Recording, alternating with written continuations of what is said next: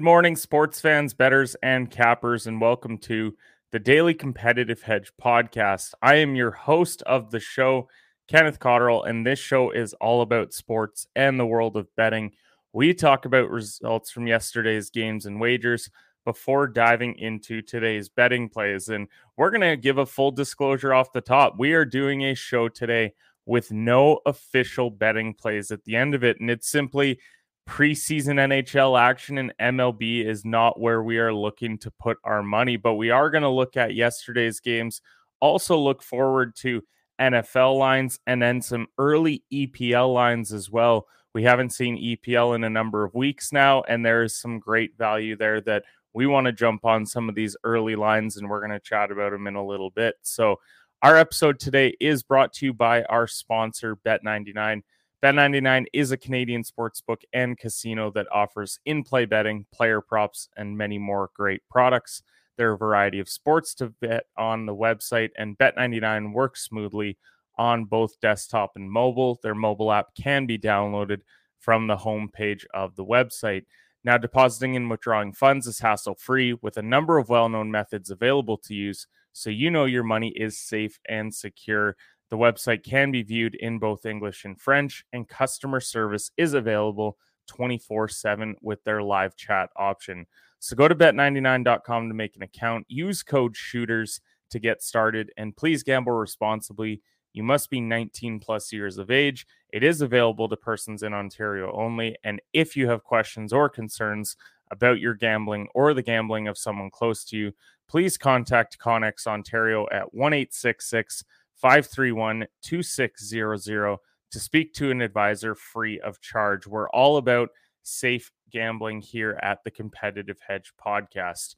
So let's start out by talking about yesterday's results. We had a two and two day yesterday, minus 0.19 units. So took a little bit of a loss yesterday, but for the month, we are up big. So not too concerned about yesterday's plays. The Portugal and Spain one was a bit of a tough result. Uh, we had the both teams to score at minus 125. And unfortunately, we even talked a buddy of ours out of taking Spain money line at plus 200. And Spain goes on and they win this matchup one to nil, thanks to a Morata goal in the 89th. But shocking lineup that Spain put out there. No Asensio. Uh, they brought him on later on, and just a very young Spanish side right now. It's not a team that I believe in heading into that World Cup, but uh, Ronaldo started for Portugal as well. That's why it was tough to see them not score in this game, but we missed nonetheless with a 1 0 result. We also had Ukraine and Scotland, both teams to score, and neither team decided to score because it was a 0 to 0 result. Uh, 20 shots on goal for the two teams combined, no goals. And so, what are you going to do? This was a game that we probably should have seen coming the last time these two met up. It was 0 0 heading into about the 70th minute before it became 3 0. So that's on us. But we did have a couple winners yesterday, starting with Switzerland Moneyline at minus 137 in Nations League action. They took care of business, winning 2 to 1. Freuler and Embolo scored in the 29th and 30th minute, so a couple of quick ones there. And then Peter Schick in the 45th, he made it close 2 to 1, but they held on for the result. And then Greece money line versus Northern Ireland at plus 108. This one was relatively easy. Uh, was never truly concerned about it, even when it was all tied up. Uh, Pelkas scored in the 14th before Northern Ireland had Lavery in the 18th, uh, make it one to one. And then we waited another 40 minutes, and Masouras he scored in the 55th, and then Mantalis he had one in the 80th minute as well. So three to one was the result overall good day yesterday. It's unfortunate that we lose a little bit of money, but could have been a whole lot worse. And had we got that Portugal goal, we would have a completely different story to tell. Now, when we're talking about other results from Nations League action yesterday, Albania and Iceland, that was a one to one draw there. Serbia, they won two to nothing on the road over Norway. The Republic of Ireland, they won three to two at home versus Armenia. And then you had Sweden and Slovenia in a one to one game. And then Kosovo in Nations League uh, C tier, they won five to one over Cyprus. Now, there was a lot of other soccer games on the slate yesterday. So many friendlies out there. Uh, it's tough to go through all of them. So we're going to key in on the couple that matter for the majority of our audience because a lot of our audience is North American. Uh, we're not even going to include Mexico in there, although they did lose to Colombia three to two. But Canada lost two to nothing yesterday to Uruguay, and may seem like a disappointing result. They did give up a goal to De La Cruz in the sixth minute and Nunez in the 33rd. Uh, only one half for Suarez played yesterday as well, but it doesn't give me a lot of concern heading into this World Cup because they had 55% of the possession. They outshot Uruguay 11 to 6 in the game. So overall, they did a good job yesterday against one of the better sides in South America. Now, I still believe that Canada heading into the World Cup, they're probably a bottom five or six team entering the tournament. But that doesn't mean that they can't get out of their group because, yes, they might be looking forward to 2026. I think they are, and the Americans are. We'll touch on them in a minute here. But they have that group of Belgium, Croatia, and Morocco. And I do think that it's going to be crucial for them to get a point in that game against Belgium. Uh, if they don't, then they essentially have to go out and probably beat both Croatia and Morocco. Not saying that it's not possible because Croatia is an aging side, and I do think that Canada is slightly better than Morocco, but this is a team that's looking to get World Cup experience. I think they're looking forward to 2026 because that's when they truly should be contending. And so I'm not too, too worried about this Canada side. I am worried about this American side who just drew nil to nil against Saudi Arabia. And Saudi Arabia is not a great side by any means. And this American team just does looks very disjointed. Uh, attacking is sloppy right now. And so I am a bit concerned for them in their group, taking on England, Iran, and Wales, because yes, England isn't in form, but it's still a team that went to the World Cup semifinals a couple years ago. They were in the Euro final a couple years ago as well. You've got Iran, who I think is maybe a little bit of an underrated side. And in Wales, they've still got Gareth Bale up front as well. So this is going to not be the easiest group in the world for the United States to come out of the group. And the fact that they're not playing well is heading into this tournament has some cause for concern. The manager looks like he's lost the team, to be honest. And so we'll have to see if he can get it back on track once they get to Qatar. Now, we're not going to touch on baseball results from yesterday, uh, but we are going to touch on the fact that we learned the NHL salary cap could go up by about $10 million by 2025, 2026. So, I mean, this is a good sign for the NHL, especially on the player side of things. The fact that you have 114 NBA players right now making more money than Nathan MacKinnon really goes to show just the difference in popularity for the sport. And when you look at overall, this is the fifth most popular sport in the United States.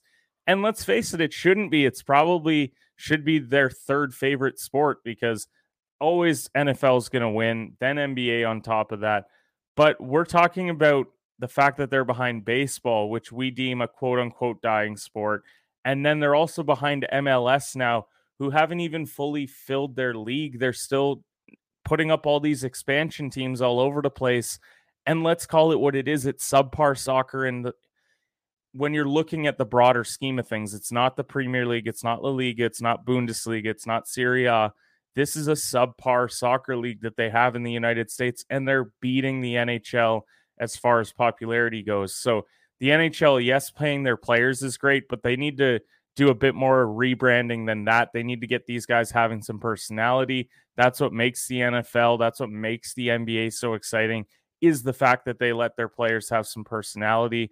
And I think that's what the NHL needs to do moving forward, not just having their salary cap go up so these guys get paid a little bit more. Now, yesterday we also learned uh, that Lonzo Ball, he is the latest player to have some injury concerns. Uh, it was all about Mac Jones yesterday. Today it's about Lonzo Ball because he cannot run or jump right now due to his knee injury. And this is very concerning for the Chicago Bulls. DeMar DeRozan, he only has so long left of being a really good player. He's never been a great player, but he's a really good player right now in the league. You've got Zach LaVine, who's in that kind of CJ McCollum, Devin or Donovan Mitchell range of players. And that's not a great spot to be either. You got Vucevic, who doesn't play any defense, and they're paying him a decent chunk of change. And then you're now relying on Alex Caruso if Lonzo isn't good to go. So they need to figure out a way to get him healthy because if not, this is a Chicago team. I laughed a couple weeks ago when friend of the show Cole Rains said that they may be a play-in team or potentially miss altogether. That might not be a far stretch if they don't have any defense because we saw the difference in having Lonzo in that lineup for the Chicago team defensively and not having him. So definitely some cause for concern there in Chicago, and we'll see if Lonzo can get back to 100%. I hope that he can because I love watching him play, and I think he's a great two way player in the league. Now, with that, let's head over and talk about this week's slate of games. More on the NFL. We did have a little bit of line movement yesterday, and then we're going to chat some over unders as well. So, Cincinnati, they went from minus three and a half to minus four. I was really hoping that I could get this moving to minus three, but clearly a lot of people are on Cincinnati to right the ship. They're probably not big believers in Miami either. And they're expecting it to be a relatively high scoring game, given the over under here is 47. So I'm still going to wait on this one. We still have another day. I'm hoping that we can get that to a field goal. If not, I might be buying a point if I'm going to have a play there. But that's where we're at right now with the Dolphins and Bengals. Then Minnesota and New Orleans, they're holding strong at minus two and a half. This game's going to be played over in the UK. The over under is 43 and a half. And this is a tough one for me to judge because when they typically go overseas, you get some relatively low scoring games, pretty sloppy games as well. So I don't know if I believe in Kirk and Jameis in order to hit the over, but I could also see this being an offensive explosion. So also going to monitor the injury report there, see if Michael Thomas is playing see what's the deal with Dalvin Cook. I'm less worried about Cook because they have Mattison there, though. Then the Chargers, they're holding strong at minus five. The over under there is 44. I hate this over under. It's not a line that I like. If it was a little bit lower, I'd take the over. And if it was a bit higher, I would take the under. But 44, you're kind of in no man's land with that line. So I'm going to stay away for now. And after how the Chargers looked last week, I think part of it was not having Herbert in the lineup but I'm not going to bet that minus five right now with how they've looked recently. Also, if they get Keenan Allen back, that would change my tune.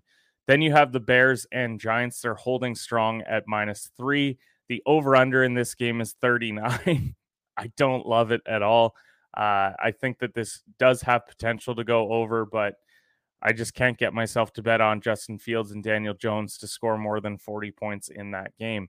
Detroit, they went from minus six to minus four and a half. So people are betting on Geno Smith and the Seahawks, who have competed relatively well in their first number of games. They could very easily be two and one had things gone their way in Atlanta last week. But this over under is at 50. They see this as a shootout type game. I do as well. I would actually take the over here. But for now, I'm going to stay away. I think it's going to be a 28 24 type game. And so I'm going to wait, hopefully, have this line come down a bit maybe even Detroit get to a minus three and a half, and then I would feel a lot better taking them. Philadelphia, they're minus six and a half versus Jacksonville at home. This one's holding strong. The over under is 48 and a half. I I get concerned if the Jags are for real. And so that's why I can't get myself to bet the over on this line. I have full faith that Philly could go out and score 31 points, but I'm then relying on Trevor Lawrence to at least get into the 20s. And so uh, that's where I have a bit of a concern there. So, going to monitor that line. Pittsburgh, they have held strong at minus three and a half with the Jets. I actually really like the Jets right now, and the fact that I can get it at a field goal is great. The over under is only 40 and a half, so they are expecting a lower scoring game. I could very easily see this being 21 to 17 or 21 to 18. I'm hoping that it would be 21 to 18 if I'm on the Jets, but that's where I'm at right now with that game. Gonna wait and see what the injury reports have closer to kickoff as well. Then you got Cleveland minus two taking on Atlanta. They're holding strong at minus one and a half. Sorry, it was minus two yesterday, so a half point of movement there. The over under is 49 and a half for this game. I think a lot of people will bet Atlanta because this is eh, the Falcons are the Detroit Lions of last year. Everyone really wanted Detroit to be good. And so they kept betting them every week, thinking, oh, this is going to be the week that they win because they keep losing so many close games. And then it ultimately didn't happen. And so I think we're going to see that with Atlanta here. A lot of people are going to bet this. They're still going to keep saying, well, Jacoby Brissett can't win games, but he could very easily be 3 and 0. His Cleveland roster, top to bottom, is really nice. And so I'm going to stay away from this one for now. But as of right now, I think that Cleveland will take care of business on the road. Then Indy, they have held at minus three and a half. The over under is 43 there. This is a gross division game. I like Indy to win this game 24 to 20. So I do think that they'll win and cover right now. I hope it comes down to minus three uh, or minus two and a half, but I don't know if the public is going to publicly back Tennessee, despite the fact they beat the Raiders last week. I think Indy will get the bump beating the Chiefs. Then Dallas is holding it minus three against the Commanders. Over under is 42. I actually like Washington this week, and I'm a Dallas fan. It does feel like this is one of those division games that they're going to slip up, and Carson Wentz could have a good day. The over under at 42 is a worrisome one for me. If it was a bit lower, I might take the over, but for now, I'm going to stay away from that stinky line. Then you have the Bills. They're minus three and a half versus the Ravens on the road. They've held here pretty consistently. And so the over under is at 51 for this game. Um, I think a lot of people will back Baltimore because of the way that Lamar Jackson has played, but it's very tough to bet against the Bills. So, gonna wait on this one. Hope that Buffalo even gets up to maybe minus four, and then I would feel a lot more comfortable taking Baltimore plus four. Then Carolina, they're now minus two. They were minus two and a half yesterday against Arizona at home. I like Arizona this week, but the over under is 42 and a half. So going to wait a little bit closer. Green Bay at minus 10 and a half. I hope that it gets down to minus nine and a half. Seriously doubt it with the fact that Brian Hoyer's going to start, but we'll wait on that line. The over under being 40 is also concerning if Hoyer goes because he could very easily not hit double digit points. And then the Raiders minus two and a half versus Denver. That one's holding 45 and a half is the over under. I can't bet the over with how Denver's offense has looked, but I do think eventually they're going to have to figure it out. I just don't know if it's going to be this week. You got Kansas City minus two and a half versus Tampa Bay. Over under is 45 and a half. Got to see if Godwin's going this week if I'm going to bet the over in this game. But I do think that Kansas City minus two and a half might be the play right now. And then San Fran minus two and a half. They're taking on the LA Rams. That line is holding despite the fact that a lot of people are on the Rams. So I think Vegas knows something. As of now, I like San Fran to win that game, but we'll have to wait and see. The over under being 42, I do lean the over there as well, but we'll wait a little bit closer to kickoff. And then to cap things off, we're going to give some early plays for Saturday's EPL slate that we're leaning right now. We are not putting these out as official plays, but they are plays where if you like the value and, and our rationale right now, go and get them before the lines move. Starting with Tottenham, we like the double chance against Arsenal at minus 140. I think the public will see this and think all Tottenham has to do is go and get a result after a long break against, yes, it is the top of the league Arsenal side, but they are sitting third respectively. So I like Tottenham double chance at minus 140 right now. I also like Brentford and Bournemouth, both teams to score at minus 125. Brentford are the road favorites at plus 120. Bournemouth being at home at plus 233.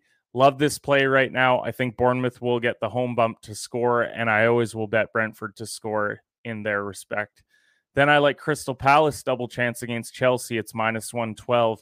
They're plus 350 to win the game outright. I think the money line's worth a sprinkle because I'm still not a big believer in this Chelsea side yet. And Palace being at home, I think they get the bump there. No official plays right now on Fulham plus 210 versus Newcastle at plus 133. We'll wait a little bit closer to see if there's some line movement there. Liverpool are minus 275 versus Brighton at plus 700. I currently like Brighton plus one and a half at minus 120. Liverpool have not been that impressive, and they could even be sluggish after this long break. I know a lot of these players have international action, but it is tough to go from your international side back to your club having this big of a layoff. Then you have Southampton plus 116 versus Everton at plus 250. I like Everton draw no bet at plus 142. I don't believe in this Southampton side, and I think that Everton has a chance to get a road result here that we wouldn't normally see out of this Everton side. Not a big believer in them moving forward. And then the final play that we like West Ham money line minus 108 versus Wolverhampton, who are plus 300. I hate this Wolves side. I know they're one of the best defensive sides in the Premier League, but they do not have a lot of scoring here. I think West Ham being at home, if they go and get two goals in this game, Wolves will not have the scoring in order to keep up with them. And so that would be my lean for this week. So, for the first time in show history, no official betting plays for today. Just enjoy some of these games. It's just going to be MLB. There's going to be some preseason hockey. Just don't go out and chase lines today because you need something to bet on. Take the day off, enjoy it. It's a nice Wednesday. Get ready for Thursday night football. We'll have a couple of plays ready for you there, and we'll be back tomorrow to go through the official betting lines for Thursday, even look maybe to some college football as well for the weekend. And so we'll see you guys tomorrow for the Competitive Hedge podcast.